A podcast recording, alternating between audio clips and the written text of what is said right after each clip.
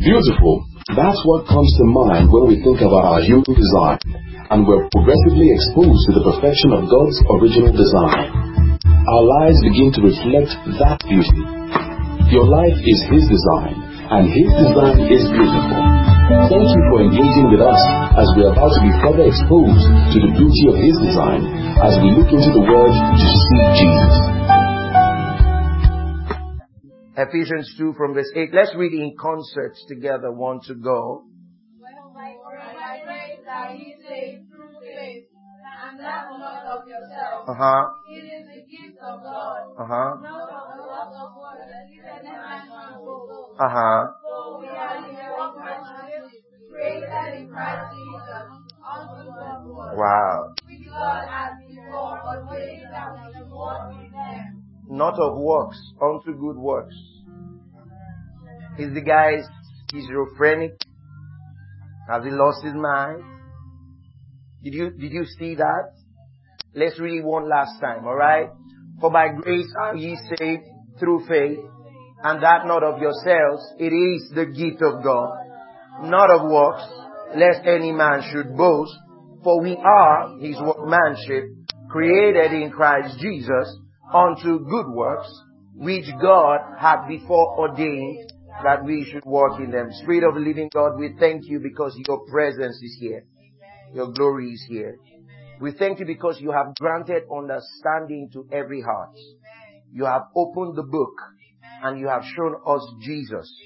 We thank you because our hearts are instructed. We are guided into truth by the Spirit. We see Jesus and Jesus alone in this service. No one else is magnified but Jesus. Signs, wonders, and miracles are breaking out in this meeting. And we receive mighty testimonies as a result of the teaching of your word. So mightily grew the word and prevailed. It has prevailed in our minds, prevailed in our consciousness. It has prevailed in our thoughts. In the name of Jesus, we bind every external force that will try to hinder the word from prevailing. And we decree that the word is rooted and grounded in our hearts. In Jesus' holy name. On your way to your seat, high five somebody. Say, hey! If you don't do it like I asked you to do it, say hello! Good to see you. You may be seated. God bless you. Precious Jesus. Very soon, this place will not take us anymore. We announced that we are moving into our new space by the Spirit of God in the name of Jesus. I'm so happy to see every one of you. Welcome to church. I want to start by showing us a scripture. Um, I'm in full blast teaching mode today. Full blast. So we're going to just run through scripture and I'll establish a few things. Now we are, everybody who knows the Blueprint Church knows that we are a bona fide grace church. And grace is not a concept, grace is not a subject, grace is a person, and his name is Jesus. Isn't it amazing that we, we have to say we are a Jesus church? Do you understand what I'm saying? Jesus shouldn't be a stranger in his church. So guess what? In many places, Jesus is a stranger.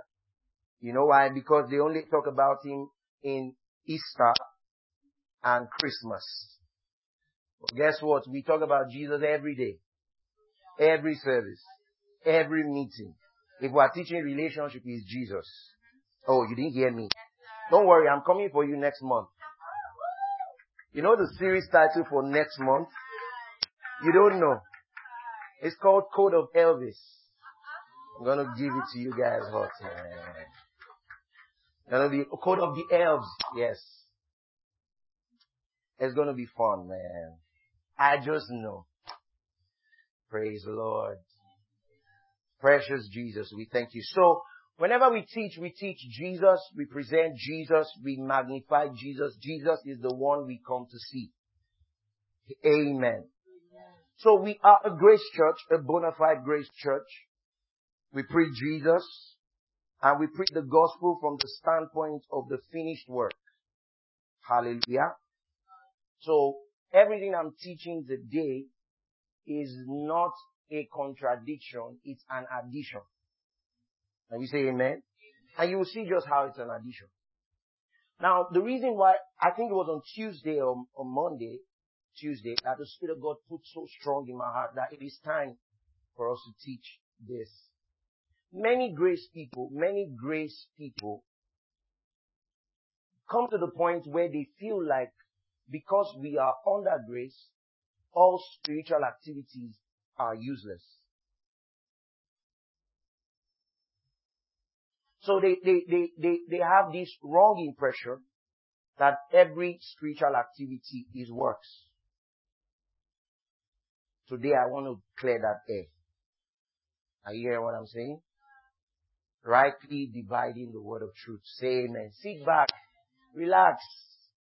You're in church. That'll be so much fun. Let's start from showing you something in 2 Samuel chapter number 3 and verse 1. I want to show you something there. Second Samuel 3 and verse 1. Second Samuel 3 and verse 1.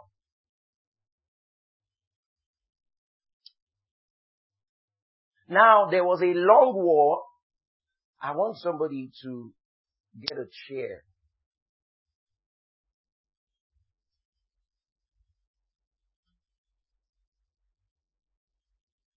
Put it? Okay, this is good. I want anybody to sit on this chair. We're going to preach together. Anybody. Benita. They have called you. I just come. They've called you. Just come. Praise God. Let's give Benita a big hand. You're sitting down, you know, but you have to face this beautiful congregation. Come on, I said, let's give Benita. Benita is, no, she's not even shy. Look at her, man. That's it.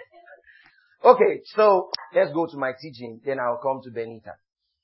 Um, it says, now there was a long war between the house of Saul and the house of David, but David waxed stronger and stronger, and the house of Saul waxed weaker and weaker. Follow that. Okay, look at something. Now when you just look at this, you will not understand what is going on until you look at First Chronicles 11, 8 to 9. Let's look at that. First Chronicles 11 from verse 8 to 9. First Chronicles 11 from verse 8 to 9. It says, and he built the city round about, even from Millo round about, and Joab repaired the rest of the city. Let's read verse 9 together. So David waxed greater and greater, for the Lord of hosts was with him. Put the two together, then you understand where we're, where we're starting from. That the reason why the house of Saul waxed weaker and weaker was because the Lord had left him. The reason why the house of David waxed stronger and stronger was because the Lord was with him. Say amen. Now for those of us who believe that the Lord leaves you at any point, here's what you're joking with. For he said, I will never leave you nor forsake you. People have a religious understanding of the Lord is with you as though, you know, it just has to do with um, your religious standing. No. The Lord is not with you just so that you can say you're a Christian. The Lord is with you so that there will be results. That's why He's with you. Can we say amen? Now that's the disparity between the one who the Lord is with and the one who doesn't have the sense of the presence of the Lord. So the one who the Lord is with makes progress. The Bible says the house of David waxed stronger and stronger and stronger. But the house of Saul waxed weaker and weaker and there's no gainsaying that it was because at some point in the narrative, God had left Saul and was now with David. The mantle had moved and now God is with David. But you see, you and I in Christ do not have that situation where God leaves one person to be with you. He is with you. Can we say amen? Now that you, the first thing that I, I wanted to show you is that, so this is Benita. Benita is a believer. Benita has come home. She is at home now and she is resting. She is at home in Christ. I want to show you all that is available to Benita. And one of that is progress. Say progress. Come on, church, talk to me. Say progress. Great. So it means that because Benita is at home in God, there is something called security. There's something called progress. There's something called forward advancement. In fact, in this, in this text that I'm looking at, this is where you actually see the, the mercy of God. You will see supersonic speed, supernatural health, and you will see, what's the other one now? Waves and waves of the manifestation of the Spirit. You see all of that here. How do I mean? It is by the manifestation of the Spirit that people won wars, that they, that they won wars in those days, because the Lord was with them. And it is by the mercy of God. It wasn't because, it wasn't actually because David was better than Saul. It was because at this point God had chosen David and rejected Saul. Do you understand? Because guess what? If Saul disobeyed David too. If Saul sinned, David too. But what's the difference? I will have mercy on whosoever I will have mercy on. I will have compassion on whosoever I will have compassion on. It's not of him that willeth, nor of him that runneth. It's of God who shows mercy. And today we are not guessing who God is having mercy on. Because we are in Christ, you are the object of God's mercy. You are the focus of God's mercy. Can we say amen? Are you hearing what I'm saying? So now we see that this is Benita. She has come home. And at home, she is in Christ. And in Christ, she has something called security. Then she has progress. And that progress is speedy. What I'm saying is that this precious lady has everything that the Father is and all that He has at her disposal because she has come home. Now we say amen. How did she come home? How did she get home? She got home not by works, but by grace. Can we say amen? Now that she is at home, she will now work or she will now produce out of the security of being at home resting in her father's love. Can we say amen. Does it make sense? So we're starting with showing you a picture of what happens when you come home. God was with David and David waxed stronger and stronger. And God had left Saul and Saul waxed weaker and weaker. Let's, let's show you this scripture in another translation. Wow. Let's look at First Chronicles 11, especially verse 2 in the message translation. Let's start from verse 1. It says, First Chronicles 11 from verse 7. Alright, let's look at that. Okay? David took up residence in the fortress city. That's how it got its name, City of David. David fortified the city all the way around. Both outer, both the outer bulwarks, the Millo, and the outside wall. Joab rebuilt the city gates. David, look at this. David's stride became longer. Have you ever heard somebody say he has long legs? David's stride became longer and his embrace became larger. Yes, God of the angels army was with him. So because God was with him, his strides, alright, became what? Longer. Ever heard somebody, uh, that person, ah, that person has long legs. In this case, God is our long legs. You understand? Our strides became longer. Listen, it doesn't say that David increased his um, input. What is clear is that God amplified the input. Okay, let me say this. By you, I'm able to run through troops. Okay, tell me, how, okay, see, this is good. God has said bombarding my mind. How fast can you run to run through a troop? Okay, increase your speed. Let's see. Okay, you run very fast. That's how you, do you know what a troop is? It's a troop. Okay. By you, I've been able to leap over walls, not one wall. How many leaps can, how many walls can one leap take you over? One leap. Wow. Wow. Some of you can't even go over one wall. but by you, I've been able to leap over walls. So it means I leaped, then you took me. Or you picked me and took me over many walls. In other words, in one fell swoop, I've done many things all at once and I'm back. By you, if not by you, I would have not run through troops. I would have not leaped over walls. This is the goodness of our Father. And you're at home. Say amen. Oh church, I want you to say amen. I'm at home. Say it, I'm at home. Say this, I'm at home in my Father's love. Say, I'm at home in my Father's embrace. So David's stride became long, longer, his embrace larger.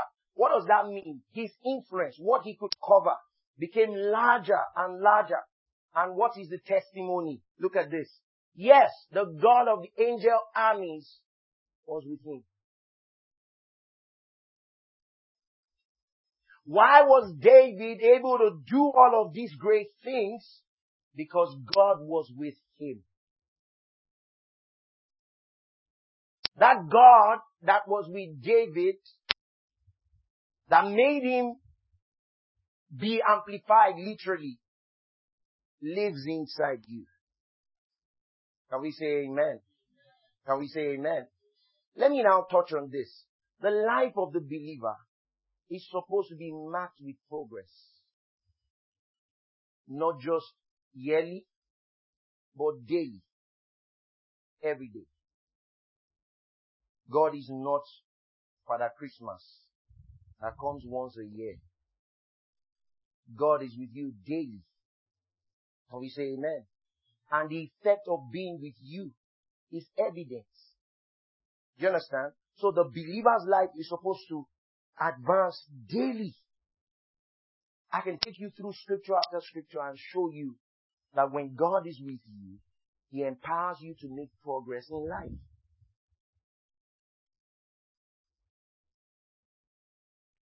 Say this with me, I'm making daily progress. Say it out loud. Say it again. I'm making daily progress. Are you hearing what I'm saying? So I'm showing you who you are and I'm showing you what you have available to your disposal. And I'm showing you all that you can do. God was with David. God lives inside you. And the mark of that is that you're supposed to get stronger and stronger. The Bible says, you know, David's house waxed stronger and stronger. There's a scripture that I don't want to show here that actually says that David received, received help daily. That's how he became strong. He works stronger and stronger. The narrative, there are many people who have a better, they have the memory of great yesteryears and not great today. They have a memory of great, wonderful last five, ten years. And guess what other people's conversation is? Um, in our family, if not that that senator stopped liking me. Had it been he still liked me, today I know where I would have been. Is the senator the Lord? I came ready for you today. Somebody stopped, said, I will not help you again. You are my helper, my destiny helper. And because the person says they are not going to help you again, suddenly, that's the reason why you're no longer making progress. No, the Lord is with me.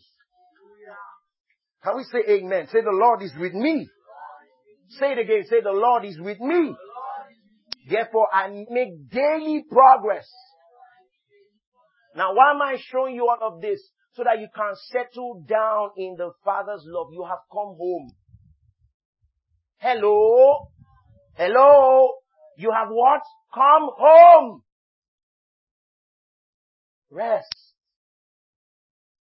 Now that you are at home, there is an aspect of the Father's nature that they won't see until you show up. Created in Christ Jesus unto good works. There's an aspect of the Father's nature. The whole of creation is waiting for the manifestation of the sons of God. I feel the power of God. There's an aspect of the Father's nature that people will not know until you show up. Let me tell some of you who are in business. There's a way to treat customers. At, no, there's a way to treat your the people who work with you in the office. That this world that is slaving away under the curse will not understand until you demonstrate it in the office.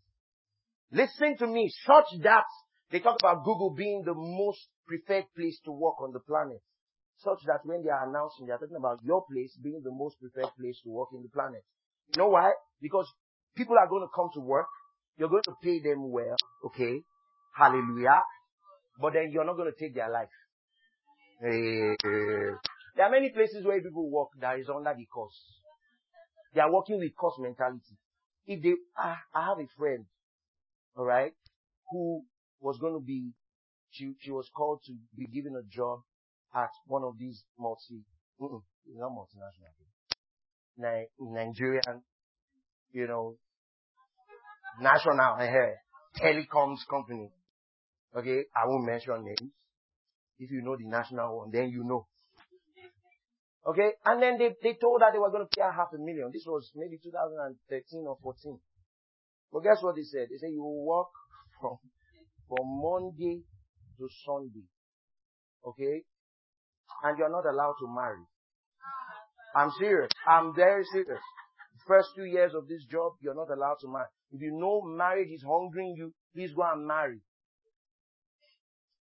And leave the job. But you are not allowed to marry if you take this job.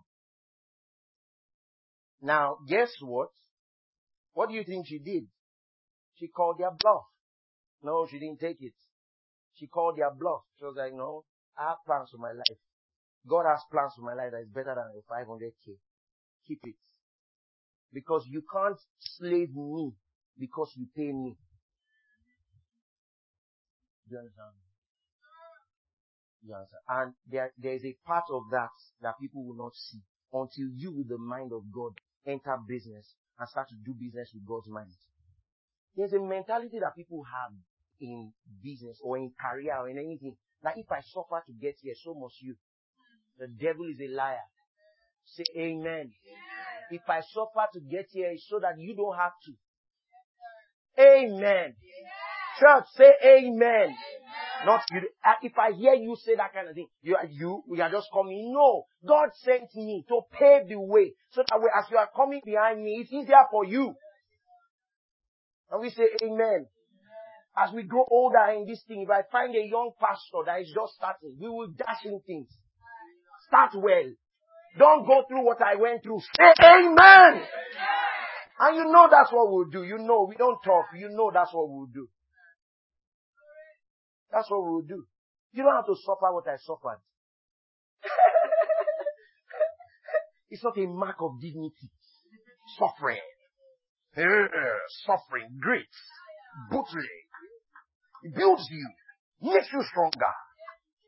Okay, you don't have to suffer. That's why God is. That's why God sent us. You don't have to suffer.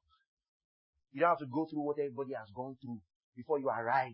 And I'm telling you in the name of Jesus, may it be said about you that you are the bridge builder for others. You're the way maker for others. You're the one who makes it easy for others. May it be said about you. And we say amen. Hallelujah. Say God is with me.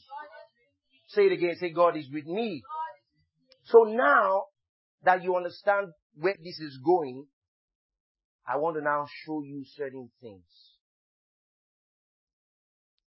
Let's start from, so let me, let me start by making a definition. Now that this precious lady is at home, she can now use all of the security, the progress, the love, the prosperity, and everything that she has in the Father's love, she can now use all of that to advance her work. There's a difference between good works and dead works. And that's what we're going to show you today. So write these few things down, please. Number one, write grace. Number two, write works. Number three, write spiritual activity. Number four, write good works versus dead works.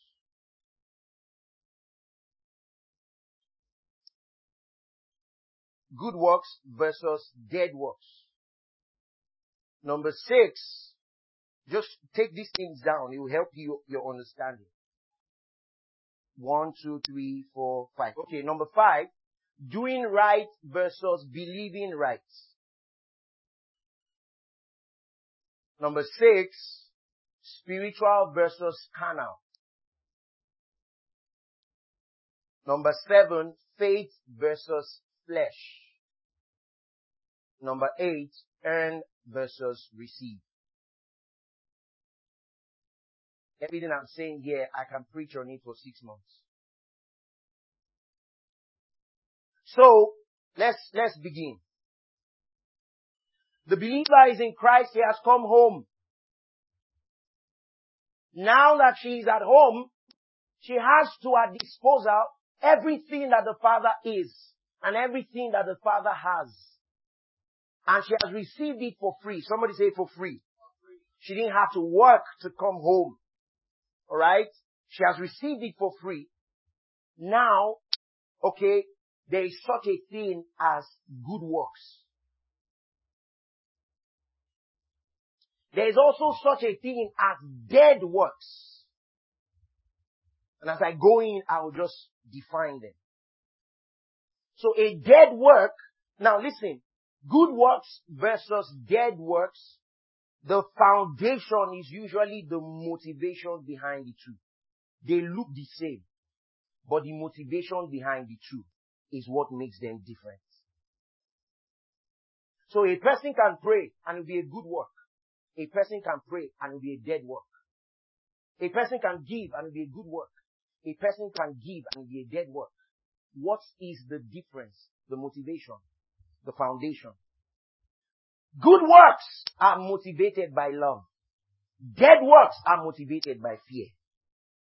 Good works are motivated as a response. Dead works or they are things that people want to do in order to be accepted. Good works are things we do because we are at home in His love.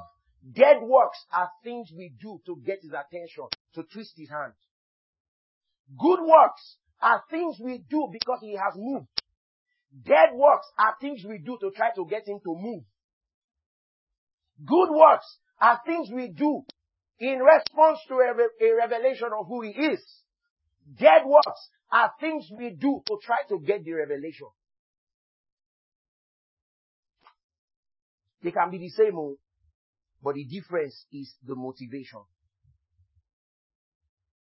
Now let me say this. You are too small to move God. You are too small to make the Lord move. Ah, you see, I moved him. It's Jesus that moved him.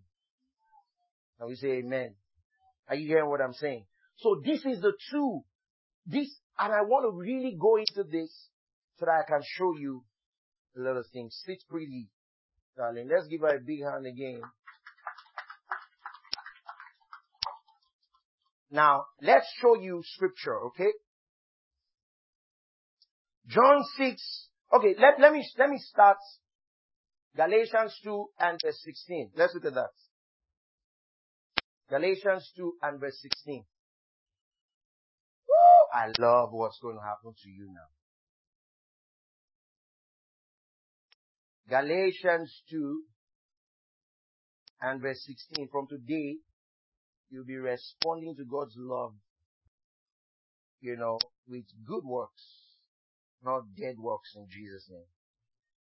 Knowing that a man, look at this, knowing that a man is not justified by the works of the law, but by the faith of Jesus Christ, even we have believed in Jesus Christ that we might be justified by the faith of Christ and not by the works of the law.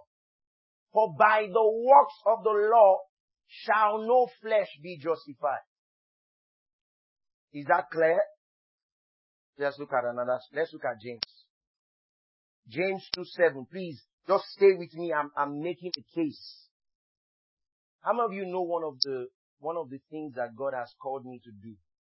How many of you know what, what, what my ministry is? Who can tell me? Anybody. James 2 and verse 17. Anybody. To teach, uh-huh.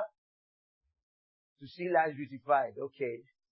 One of the things God has called me to do in the body of Christ is to clear all doubts.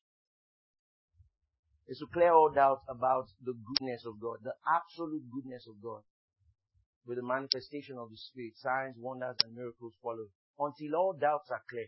So one of the things you experience in my teachings is the clearing of doubts.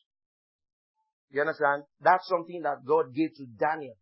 He said he had the spirit of wisdom, the spirit of excellence, and the ability to clear doubts. Such that, ah, God is with her. All doubts are clear. Can we say amen? So we're going to clear doubts today and Jesus is glorified. Amen. Alright, so James 2 and verse 17. Let's read that together. Even so what?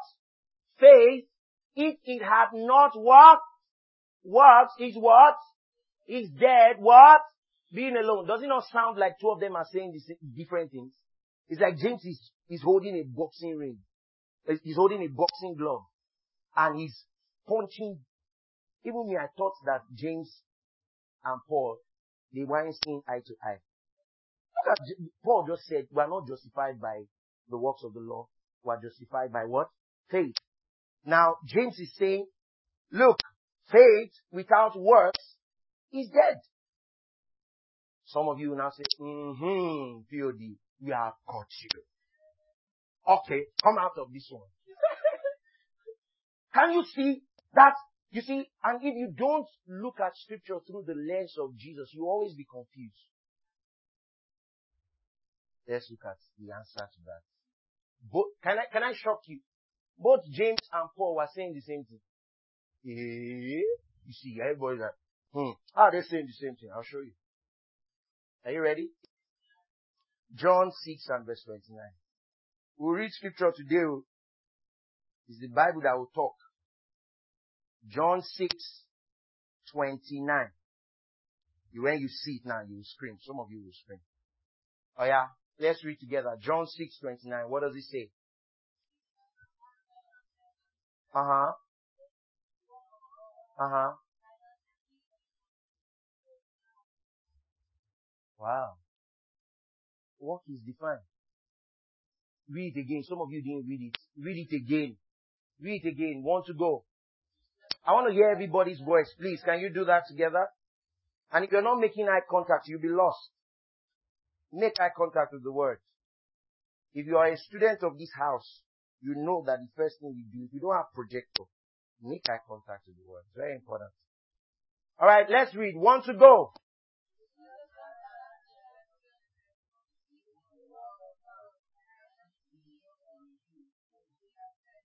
Read the verse preceding that, verse 28. Uh-huh. What does it say?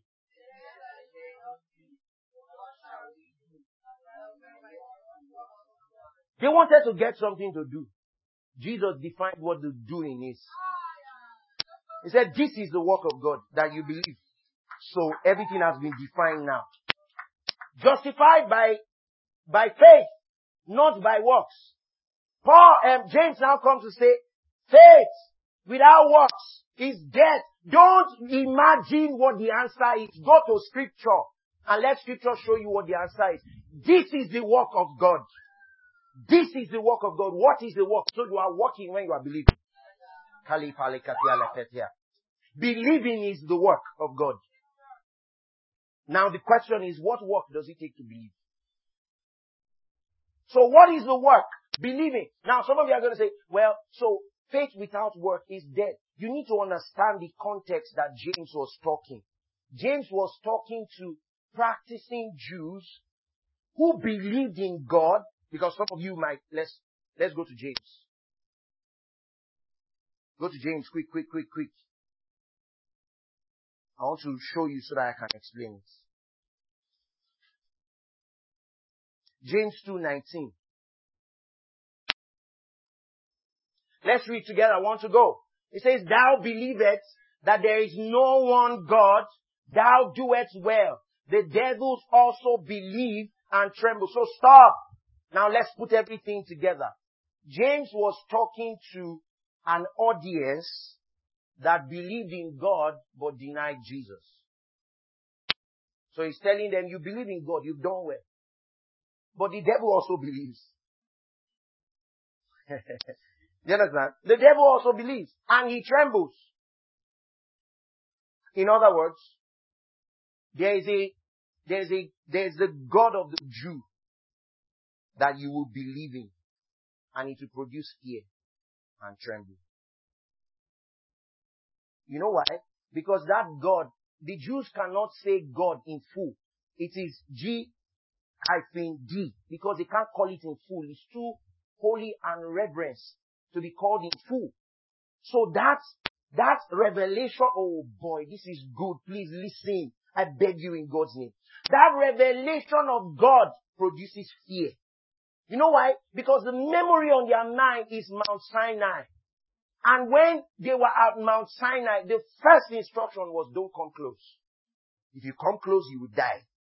Don't come close. And when God was revealing himself, because at that time in Exodus 20, they had already presupposed on their own goodness and said, give us all the laws, we will do it.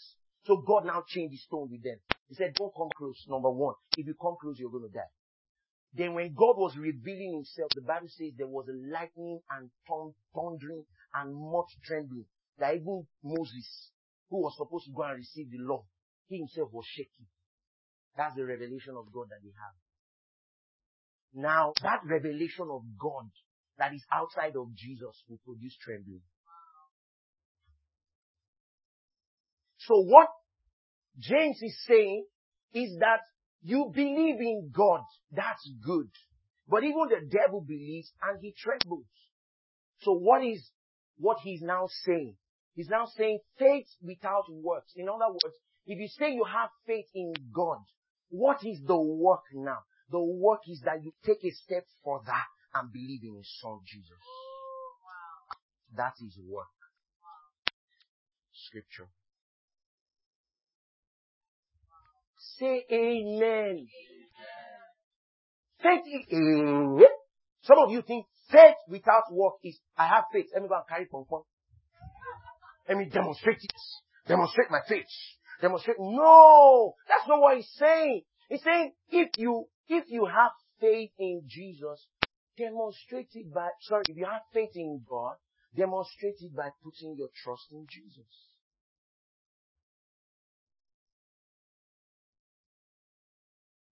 There's something I'm going to say just in passing. Isn't it amazing? I, I believe I have time to do this. Isn't it amazing that both Paul and James actually talk about Papa Abraham together? Do you not realize that both of them talk about Abraham? Both of them talk about Abraham as the definition of, of faith without works. So how did they contradict themselves? All of them actually talk about Abraham as the definition of faith without works. How was Abraham justified? Abraham was justified, what? By believing in God. The Bible says Abraham believed God. And he was what? Counted unto him for what? Righteousness. So what is the work that we believe? Say it together, everybody. Let's say it together. What is the work? What is the work? You know, I saw a, a status yesterday and I sent a message to the guy. I said, what do you mean by this? You know what he, put on his status? Church, where you leave your brains at home and come. I'm like, yeah, that's your church. Here we use our brain. Hallelujah. But our brain is filled with God's mind. Yes, and we think his thoughts. Are you getting what I'm saying? But I'm, I'm asking you to use your mind now and think. Look at scripture. Let me tell you why there's so much confusion in the interpretation of scripture. It's because people want to use their experience to interpret scripture. Let scripture interpret scripture. So work is defined and your work is cut out. We must do the works of God. What is the work? Believe in Jesus that sent you. So if you say you have faith in God and you don't believe in Jesus, you are not doing the work.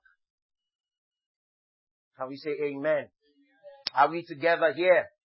Can we say amen? So, um, um, Paul and James did not actually contradict themselves.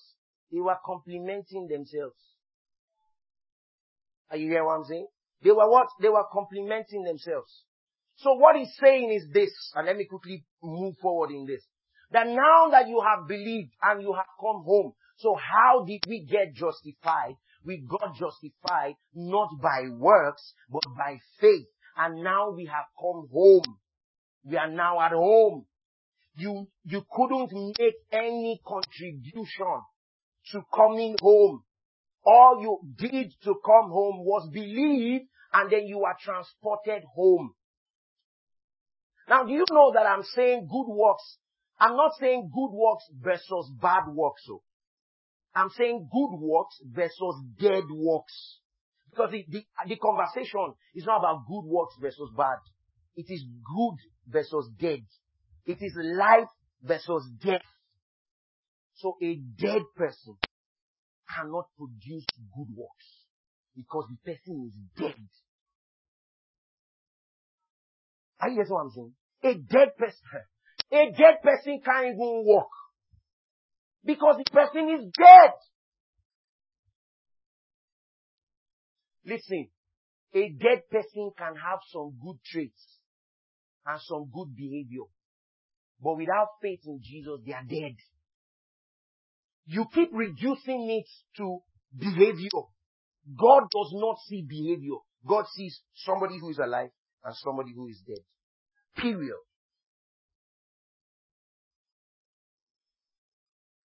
That a dead person can do some good things doesn't make them alive. And that a living person can mistakenly do bad things doesn't make them dead. You didn't hear that? A dead person can do good things doesn't mean they are alive. A good person can do a dead work doesn't mean he's dead. Say amen. amen. Father, I thank you because we have utterance, the teaching of the word in the name of Jesus. So, are you following the conversation? So now that you are a believer and you have come home and you are resting in the Father's love, good works is an outflow of that which you have received in Christ. Let's look at Ephesians 2 from verse 8.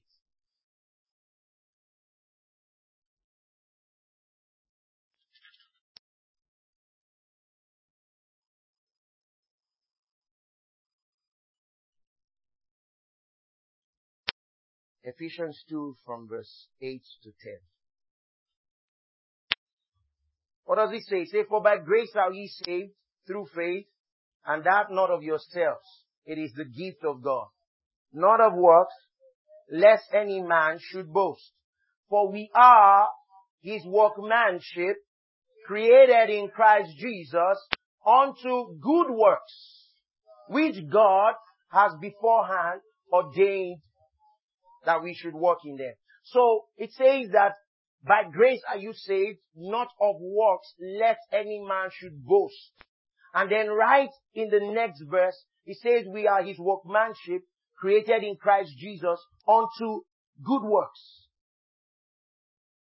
So what then is good works? Good works is that which the person who is at home in the Father's security, in the Father's love, in the Father's grace, in the Father's goodness and mercy, that which he produces as a response to what God has given. Good works. And we were created in Christ Jesus unto what? Good works. Let me show you dead works. Hebrews 9 and verse 14. Let's go there quickly. Hebrews chapter 9 and verse 14. Let's read together. I want to go. Are we there together, church? Let's read together. Want to go. Uh huh. Uh huh.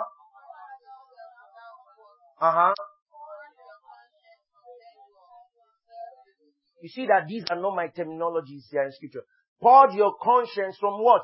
Dead works to serve the living God. So, listen, oh, we're still supposed to serve the living God, but not out of dead works. Your conscience is supposed to be purged from dead works. What is dead works? Dead works is trying to get his attention by the things you do. Dead works. Dead works is trying to get his acceptance by the things you do. Dead works. Dead works is sow a seed so that God will move your life. Dead works. Dead works is give a Psalm 1, 2, 3 seed so that you can get a Psalm 1, 2, 3 blessing. Dead works.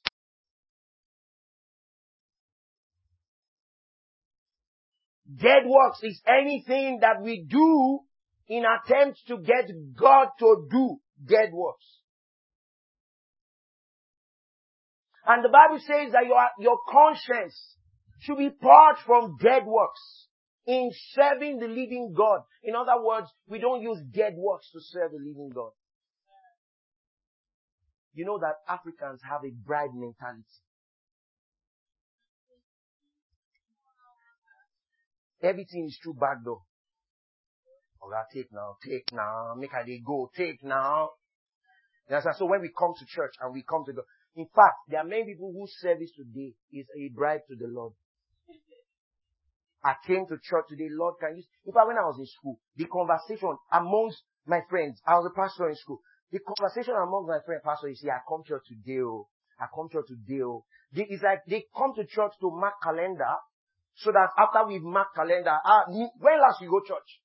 When last you go church? I went to church. I know, like, mm, I've been a bad person. I've been a bad person. When last you go to, I go church every week now. So the church is to, that you come to church is to mark calendar so that, hmm, Lord, you know, say I don't go church this week so that the week is going to favor you. The week favored you at the cross. The week favored you at the cross. The week didn't favor you because you are in church. You come to church because you're already favored.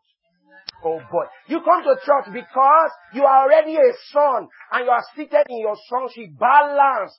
So you come to church to have fellowship with other sons.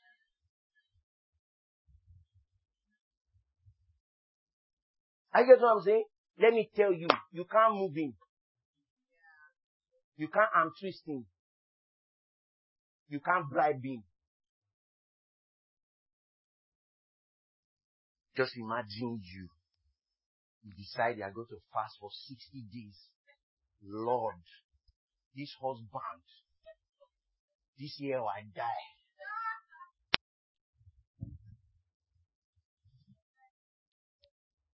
Somebody was talking to God and then she said, Lord, see, I've been keeping myself. I've been keeping myself. I've been keeping myself. I've been keeping myself.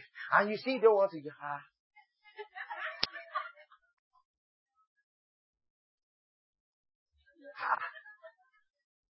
Since when did your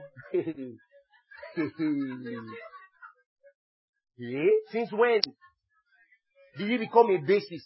Then you now say, ah, but Lord, see how that other lady. I know how she has been, she has been doing, she has been, ah, next thing, man has come, she has married. Next thing, we thought that she is not going to, next thing, she has given one. Next thing, that, and, and guess what? It's not the type that is a, it's not the type that is, that, that looks funny. oh.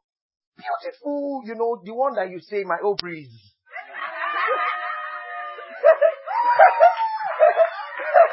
say my ovaries. Ah, the babies, the children are fine. They are, they look, uh, like, can you imagine? I mean, I mean, uh, uh, continue. Continue.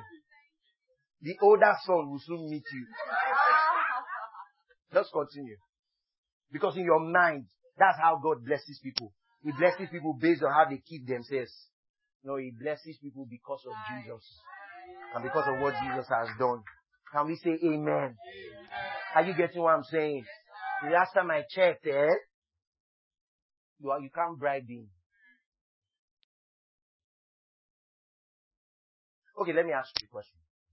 If God decided not to be good to you, what can you do to actually get him to change his mind? Where will you see him? Oh yeah. Oh yeah. Lord, Lord, where are you? Ministry, you go and beg him on our behalf. You, you, you go and bring them. Some of you say, I must get this back. And the Holy Ghost, you must do something. You must, Holy Ghost, you must do something. The Holy Ghost, you must move mountain. What is wrong with you? You must do something. You must do something. You must do something. You must do something.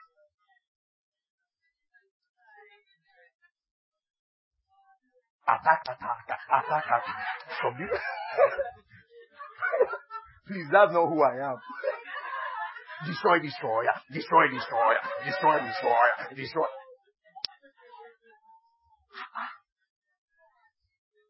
Who did this to you?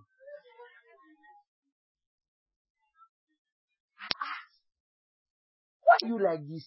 Fine girl like you. Look at how they've stolen your destiny. Fine girl like you. You must do something. You must.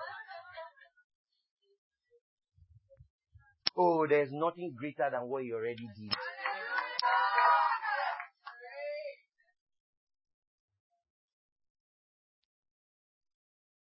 Let me give you an example of what I'm talking about. Ah, this is good. You know this is good. What I'm about to say is good. And I'm happy. I'm happy for you. I'm happy for myself. You see that guy they call prodigal? Coming back home into his father's love and embrace. This is a clear picture of what I'm trying to say. You don't get it now, we need to take you to clear picture. Forget about it. Clear picture. The guy is coming back home. Father runs to him. He's always the one running, not you. He's always the one running. He's always the one running. You are seeking the Lord. You seek the Lord. Seek him. Seek him how? Is he lost? He's not lost. Last time I checked, we were lost. He found us. Listen. And since the day he found us, we remain found forever. So now, look at the father is running to the son to bring him home. The father is killing the fatted calf. The father is throwing a party. The father is inviting the friends. The father is bearing the cost. The father is giving the ring. Look at good works. Now I go to, you know what the ring is? The ring, the signet ring is that you have my authority to purchase on my behalf. So look at what good works is. Thank you, precious Holy Spirit, for giving me this. So look at what good work is. I go to the supermarket. I see all of you in the supermarket on a queue. I say, ah, my father has a great account. Uh, what do you want? Yeah, I, I, I just want some people. I just I just want, you know, very, you know, no, you know, oh yeah, use signet ring, buy. What do you want? Eh, oh yeah, signet ring, buy. What the guy is doing now is good works based on what the Father has given to him. Look at dead works. Dead works is this. Father, I must get your attention, oh. I must get your attention. Oh yeah, come. Oh yeah, you, uh, you, Father, you must get your attention. You. That's dead works. You can do that from now to tomorrow. God will not look. Because what makes him to look is that his identity is dead. Look at where, let, let, let, let, me use this person that I'm, I'm so I, I put something, eh, identification. So that when I look, I see, and then I, I, am attracted to my identity that is in you. Do you understand what I'm saying? So good works is that we use signet power to advance the universe, to advance lives with signet power. Good works is that I receive freely healing power. I give freely healing power. Dead works is that, oh Lord, I will fast today. I will get your attention, Lord.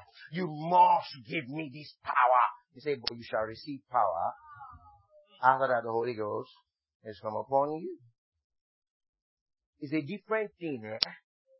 that you are fasting to, to celebrate the power than that you are fasting for power to move.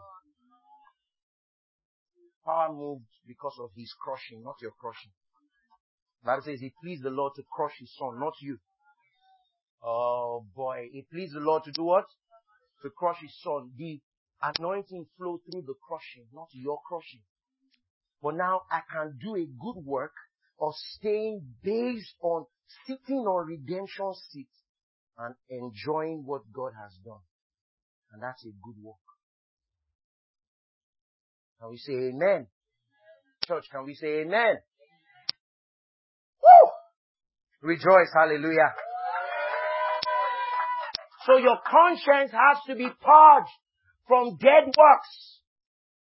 Because it is like man to want to earn, not receive. It is like man to want to impress. You know, the next time you come out with your shoulder like this shoulder part, uh, you know, you know me. I fast 80 days. I mean, it's just, that's just who we are. You know, I, I, I'm a mountain dweller. I live in the mountain. In fact, I and mountains we discuss. When I speak, they understand. Because of companionship. you know all those nonsense. You know all those things. Move the Lord, move the Lord, move moving. You can't move him. Can we say amen? People always like to take credit for things. They always like to take credit. It is the, it is the, that we did that made us purge your conscience from dead works. Now let me tell you what that is. Father, I thank you for utterance in the name of Jesus. Purge your conscience from being attracted to dead works. In other words, my brother and my sister, God is not with you because you prayed. You have an awareness of His presence because you prayed. God is with you whether you prayed or not. His being with you is not dependent on your prayer. His being with you is dependent on His promise. But when you pray, you are aware. Increased awareness of His presence with you. You're conscious. That's why we pray. Your, your prayer doesn't activate His presence. Your prayer gets you to be aware that He's already there. Say amen, church. Part from dead works. Conscience part from dead works. The response shouldn't be that I, I, need to, I need to, I need to do this, I need to do this, I need to do this, I need to do this to get God to do this, I need to get, no, no, no, no, no.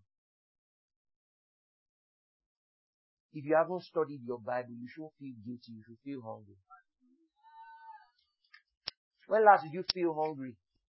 When last did you feel guilty because you've not eaten? For two days, you didn't eat food, physical food. You felt guilty. Your heart condemned you. Your heart condemned you. Oh, wicked Maureen. how did you not feed me? Then you follow and say, ah, truly, I am wicked for not feeding you. No. Your body just gives you a signal that hunger. Some of you don't even wait for that signal. and your body just gives that, that move like the next thing. Some of you, I'm looking at you like this. The next thing, 2 a.m., you're going to make fufu. What is, how can you live like that? You have to repent if you are here. Repent. 2 a.m. fufu.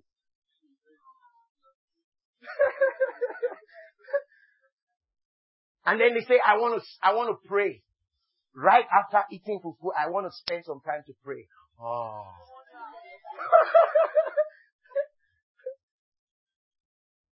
Guess what? Guess what? You are thinking that you want to bribe him with your, your fasting, with your prayer. He is not bribed. You don't feel guilty for getting hungry. You go and eat food. Same way, you don't feel guilty for not studying and praying. You just move. The Spirit of God is prompting you. He's not condemning you. He's just saying it's time to pray.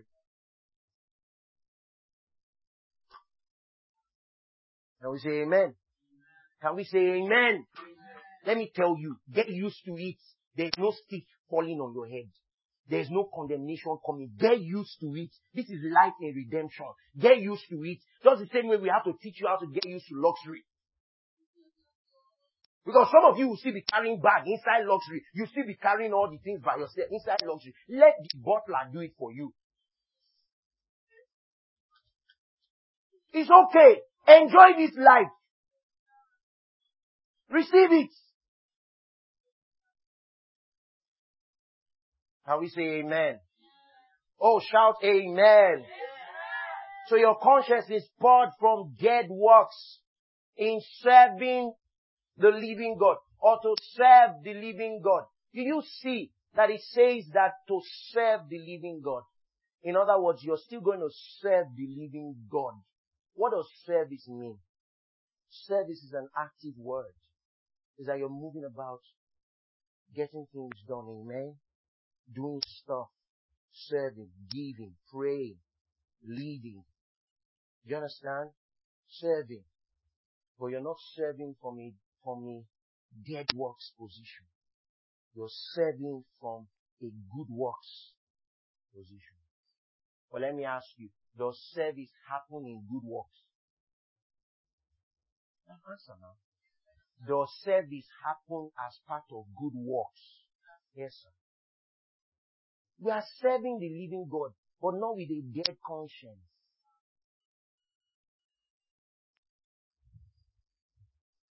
I want to. You understand? Out of love. So how do we identify good works? It is a response. Dead works is fear motivated. Good works is love motivated. Their works. The difference is what's motivating it. Say amen, somebody. Oh, church, say amen, somebody. Are you together with me? Philippians 1. Hey, church, are you being blessed? If you're being blessed, give the Lord a shout.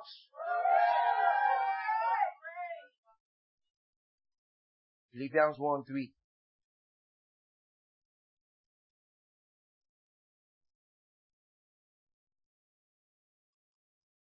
Let's read from verse 4 to 9.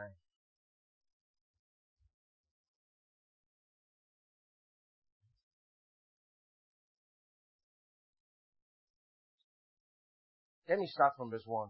Alright? Paul and Timothy, the servants of Jesus Christ, to all the saints of Jesus Christ who are at Philippi, grace and peace, grace and peace, grace be unto you and peace from God our Father and from our Lord Jesus Christ. I thank my God upon remembrance of you.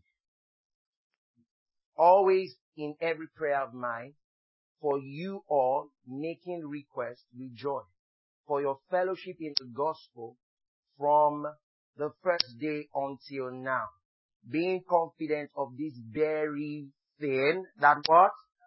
That he which what? Uh-huh. Uh-huh. He will what? So who began the good work in you? Who began the good work in you? Who is the source of dead work? Who is the source of dead work? You.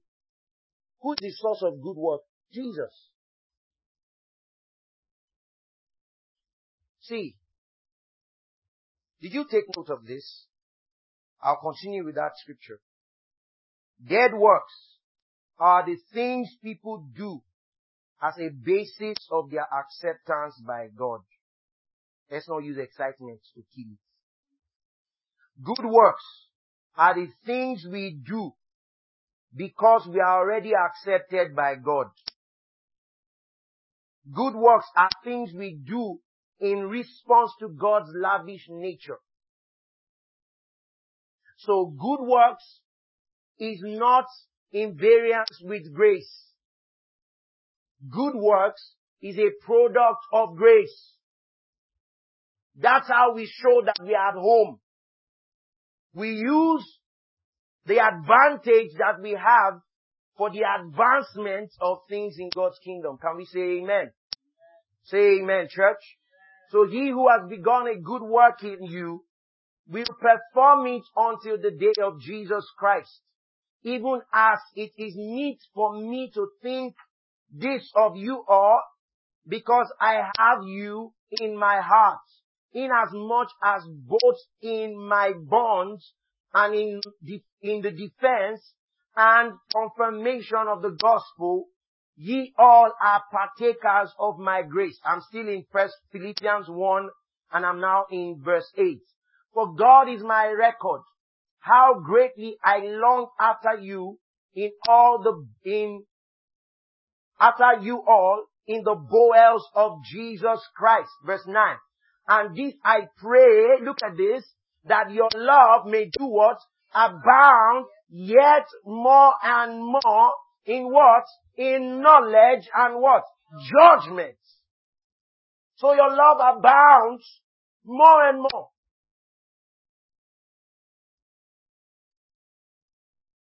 Can we say amen? Are you being blessed? Let's look at Romans chapter number four.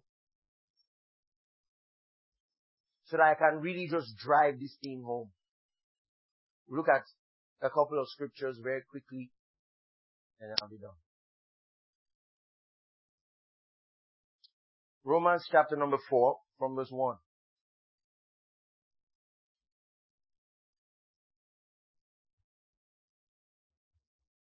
Rejoice, church. Glory to God. Say this with me. I'm in Christ. Christ lives in me.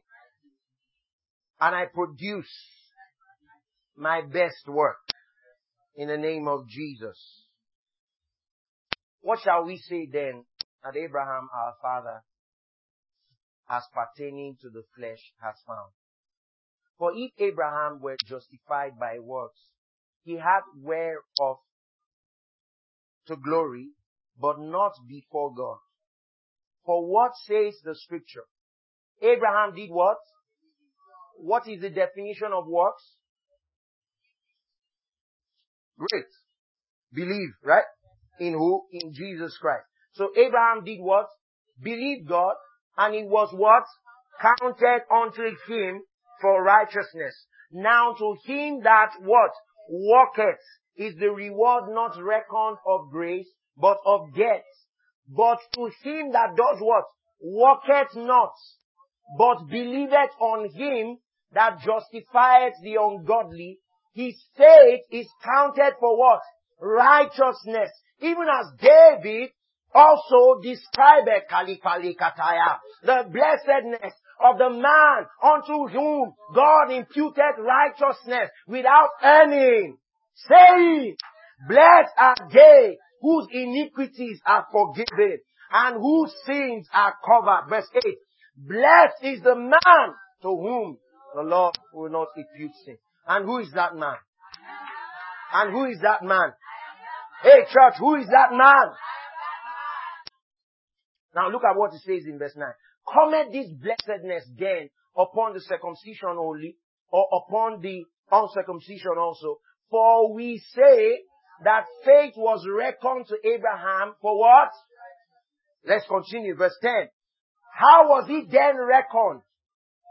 When he was in circumcision or in uncircumcision? Not in, un, in circumcision, but in uncircumcision. Verse 11. And he received the sign of circumcision, a seal of the righteousness of faith which he had yet been uncircumcised. You, you, you, look at, stop. You, you didn't get it. That when he finally did the circumcision, it was only an outward sign of something that already happened on the inside when he believed as an uncircumcised. Because people always want, eh, people always want to see as sign. No, he believed on his heart when there was no sign in the outside. And he was righteous. So now, he now did the circumcision as, as a proof of what has already happened. Are you being blessed? Let's continue, let's continue.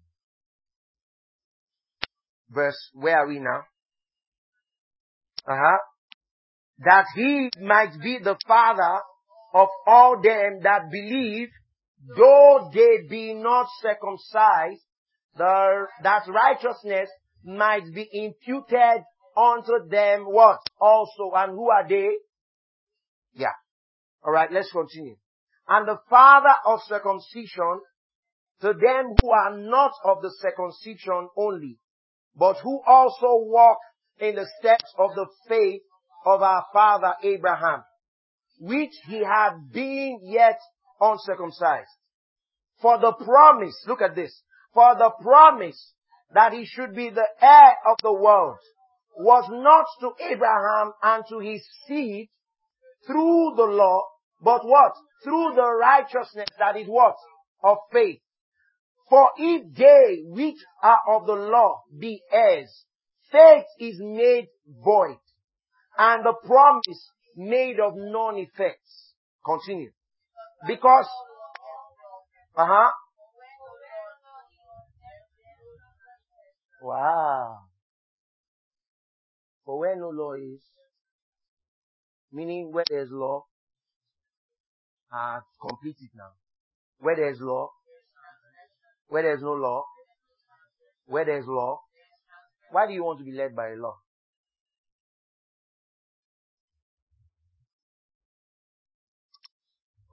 I'm being blessed by this, man. Let's read verse 16 and then that's it. Therefore, uh-huh, uh-huh, to the end that the promise might be sure to all the seed. It is of what? Faith that it might be of what? Grace. What is the end? That the promise is what? Sure. Not to that only which is of the law, but to that which is of the faith of Abraham, who is what? The father of. How are you justified? By faith or by works? Now that you're at home, what do we do? good works. Bible says God has foreordained that we should walk in them. Good works. Does the believer pray? Hey church, answer me. I want us to talk together. Let's let's let's participate together. Does the believer pray? Do they fast? Do they give? Do they serve? Do they pray consistently? Do they give consistently? Do they serve consistently? Huh? Uh-huh. Do they fast? Uh-huh. Ah, you're not answering. Do they fast? Yes, sir. they're not answering. Church, do they fast? Yes, sir. For those at the back, do they fast? Ah, uh-huh, they fast. Ah, we fast though. Ah, we pray, oh. Ah, we pray, oh. We pray, oh. Ah, we pray, oh. Ah, my brother, we pray. but it's not a walk. It's a revelation. My brother, let me tell you something. Church, can I, can I say this? Can I say this? Can I really say this? My brothers and sisters, dear friends, the proof that you have really seen God's grace, you will pray. Ah! You will pray. If you don't feel like praying? Is there knowledge you have? You're not really at home. You just think it has not entered here. It enters here. What do you do when you really, you have, hmm, Lord, something has come. what do you do when you really feel someone? Boom. And there's an attraction. And then now, people are traveling by road from Yola to Port Harcourt. By road. I've seen it. Because love is calling on the other side. And then when they finish by road, it's 22 hours. So. As soon as they finish doing like six, I'm telling you, it's not something they told me, something I saw. When they do like six hours or seven hours in Port Harcourt, they enter road again. You ask her what moved you.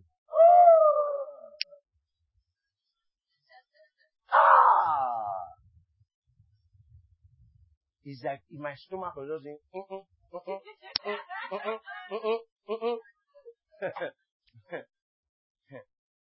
My brother, we pray, oh. We pray, but we don't boast that it's our prayer that is making it work. It's the lamb slain. It's the lamb slain. You understand? And we spend time with the lamb slain. And let me tell you, if you understand what prayer is, prayer is you at home. See, you see this precious woman of God at home, declaring who she is. That's prayer. Ah, my brother, you say it, oh, say it. Say it. The year is not happening to you. You, you are happening to the year by the things you are saying. Ah, so you say it very well. You say it. You spend time. If it's, if it's six hours you need to spend, you spend it. You know, I noticed as we were worshiping this morning, I didn't know when time had gone. Suddenly, I didn't know. I didn't know it was already 8.30, sorry, 9.30. I didn't know. Just enter, shut door. These are, these are two inheritance people talking. Good works. Can we say amen? Oh, say amen, church. Guess what? We are not justified by them. Do you understand? We do them as a mark of our justification. Are you getting what I'm saying? And it's not hard work, it's not labor, because He's at work in us. Oh, glory to God. Are you getting what I'm saying? Oh, can I show you one, can I show you like two more things? Can I show you two more things? Please, let me just show you these two things. Then I'll be done. I'm telling you. What, let me ask yourself. You know, I said, I said something here. I said spiritual versus carnal. If you ask somebody what is carnal, they will start telling you the one who drank something, the one who smoked something, the one who did something, the one who did that. What is carnal? Huh? You said something? Yeah. Yeah. Yeah. Madam, it has nothing to do with the wig you wore. Hello? It's like wear bone straight, that is straight. Ah. Madam, that's what to do with that oh. I always tell people use as much makeup as your face needs.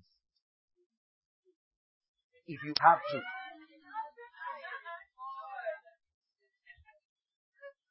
No, I didn't have anybody. No, I didn't have anybody. No, you can't, you can't, you can't put me in trouble. No, I refuse to be in trouble. But you know what I'm saying? What I'm saying is, look, all those things don't matter. What is being spiritual? What is being carnally minded? To be carnally minded is death, the Bible says. To be spiritually minded is life and peace. What is a spiritually minded person? The man whose mind is fixed on Jesus. The carnal minded person, let me tell you, eh, you can go one whole week wearing long skirts till he's sweeping the ground, not wearing earrings and everything. But when God speaks, you don't believe. You are carnal. You are carnal. You are over carnal, sir. You say that the reason why you're not make, the reason why, in fact, my situation cannot change. Look at this person, you know, holy, holy, everything. She doesn't, when, when, ah, why am I saying she, she, she? He doesn't, does, works very sanctimoniously because they don't want to leak. So they come in and they just walk like that. And they just walk like that. And they just walk like that. Then when you tell them that, you know, God can use you to open blind eyes, they say, me. I have not gotten close. Ah, the men that he uses. Yeah, Connor was saying something one time. He said that one day he was praying. I'm praying for this person's ministry. I'm praying for that person's ministry. I'm praying for this person's ministry. Then the Spirit of God asked me, when will you start to mention your name among these men of God? When? When? Which day will you start to put your name amongst the list of these men of God? Because many of you are not, you don't, you, you're not following the injunction of the Father. He said, be fruitful. You, you want to be right.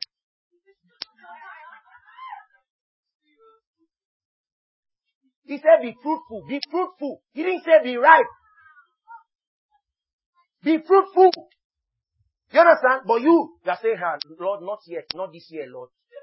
This is not the year that you use me. I've not fasted for 18 days straight. Please, oh.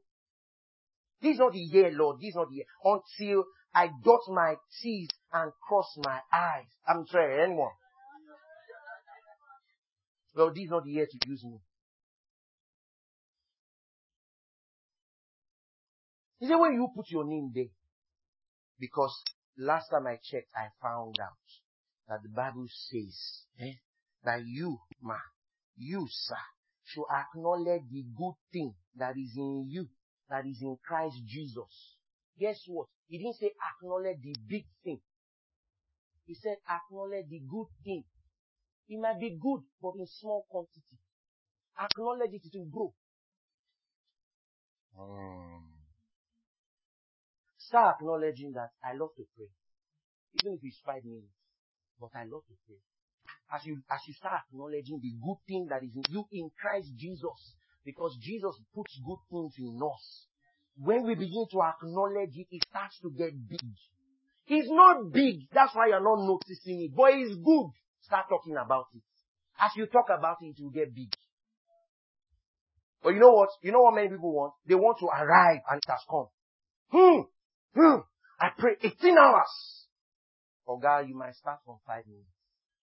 Acknowledge it. The Spirit is at work in you. Say amen, church. Are you hearing what I'm saying? Acknowledge every good thing that is in you. In Christ Jesus. God has put good things in you. It's time for you to begin to acknowledge it. Say this with me, good things are in me. In Christ Jesus.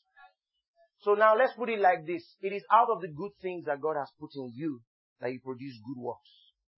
Good works are a function of good things. Good things acknowledged long enough produces good works.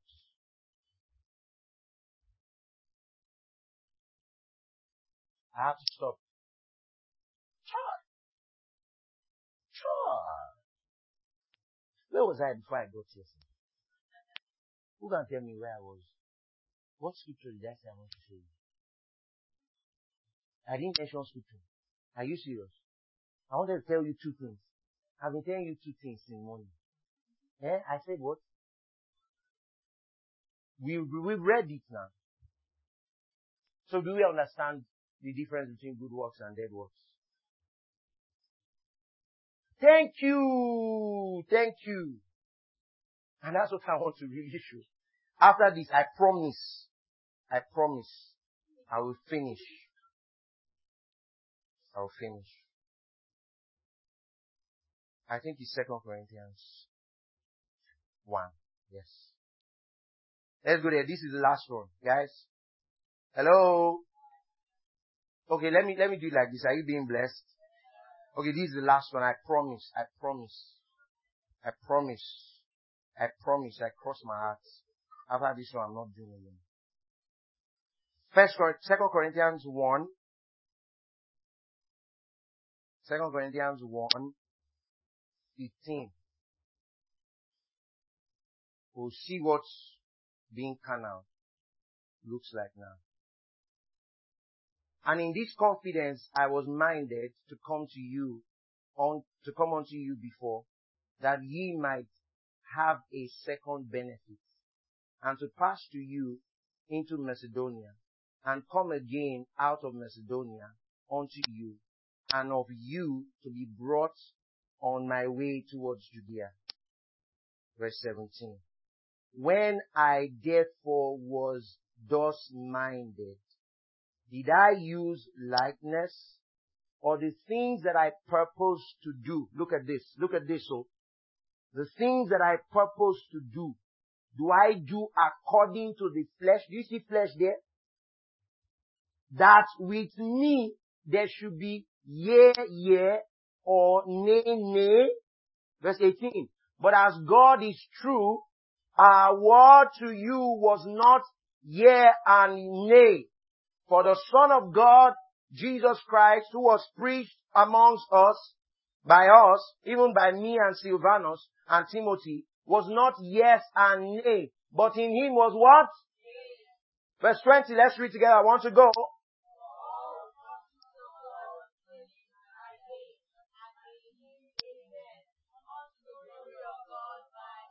Now, I haven't read that scripture. What is to be living in the flesh?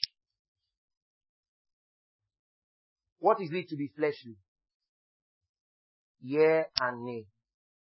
To be uncertain. So, brother, have you ever seen a church person who is uncertain about the promises of God? Do they say they are in flesh? They say, no, I'm just dealing with doubts. Or guy is flesh. But you see, you will never call yourself flesh. Now, let me ask brother, have you ever doubted before? Ah, have you ever doubted the promises of God before? You understand? So stop pointing finger at the person drinking beer. Mm-hmm. I'm coming for you. Stop it. Stop it. Flesh is to, today I'm blessed, tomorrow maybe I'm not. Today I'm blessed, tomorrow maybe. What, what does it then mean to be spiritual? To keep your confession steady. I'm blessed forever. Do you understand what I'm saying? That's the difference between spiritual and fleshly. Do believers sometimes get carnally minded? Do they judge themselves? You see, they'll be judging themselves, beating themselves. Does God want you to beat yourself? You catch yourself and you just align back. Say this with me, I'm spiritually minded. So Paul is saying that to be carnally minded is to say yes today and no tomorrow. But to be spiritually minded is to say yes always. How is my year going to look? Blessed! How well am I doing this year? I'm prospering on all sides. Am I making progress this year? Yes! Do the economic indices need to align for me to make progress? No. But am I still making progress? Yes. Am I going to be sick because Buhari is in power? No. Who is my health and my healing? Jesus himself. Do you understand what I'm saying? Does dollar need to equate to naira before I prosper? No. In Christ, I make tremendous progress. Yeah, yeah, yeah. Now let me tell you what, this is where I'm going to close. Can we say amen? What, in, what Paul is saying is, as you plan for the year, as you look at the year, don't say maybe, maybe not. Maybe, maybe not. Maybe, maybe not. No, it's yes. I'm buying our first car, yes. I'm building our first house, yes. I'm giving my first one million, yes. You understand? I'm praying for the first time. I'm doing two hours, yes. Can you say amen? You understand? Yes. Stay there. Stay on the yes of God. Stay on the yes of God. So do you have works now? Do you have works? What is the color of your work? Hello, what is the color of your work? Good. And how good is your work? Good work. So let me ask a question as we close. Do believers pray? Do they pray? Do they fast? Do they give? Do they serve? Do they heal the sick? Do they advance the nation? Do they contribute to the nation development? Are they instruments of progress everywhere they find themselves? Yeah, yeah, good works. So what is dead works? Answer anybody. Let me call somebody. Timmy, what is dead works? Rest in me. Eh, I can see you now. What is dead works? Yeah. What you do to try to impress. Brothers and sisters, we have come home. Oh, I want you to rejoice at that reality. Brothers and sisters, we have come home. So what we do now is we use signet ring, go about helping the world. You know, healing, blessing, delivering, prospering. We use our position to advance the world. Say amen. Rise to your feet.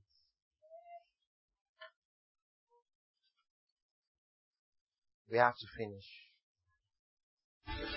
Thank you for engaging us in this episode. We trust that your life has been beautified. If you'd like to share what Jesus is doing in your life through this ministry, please write to us at hello at blueprintstories.org.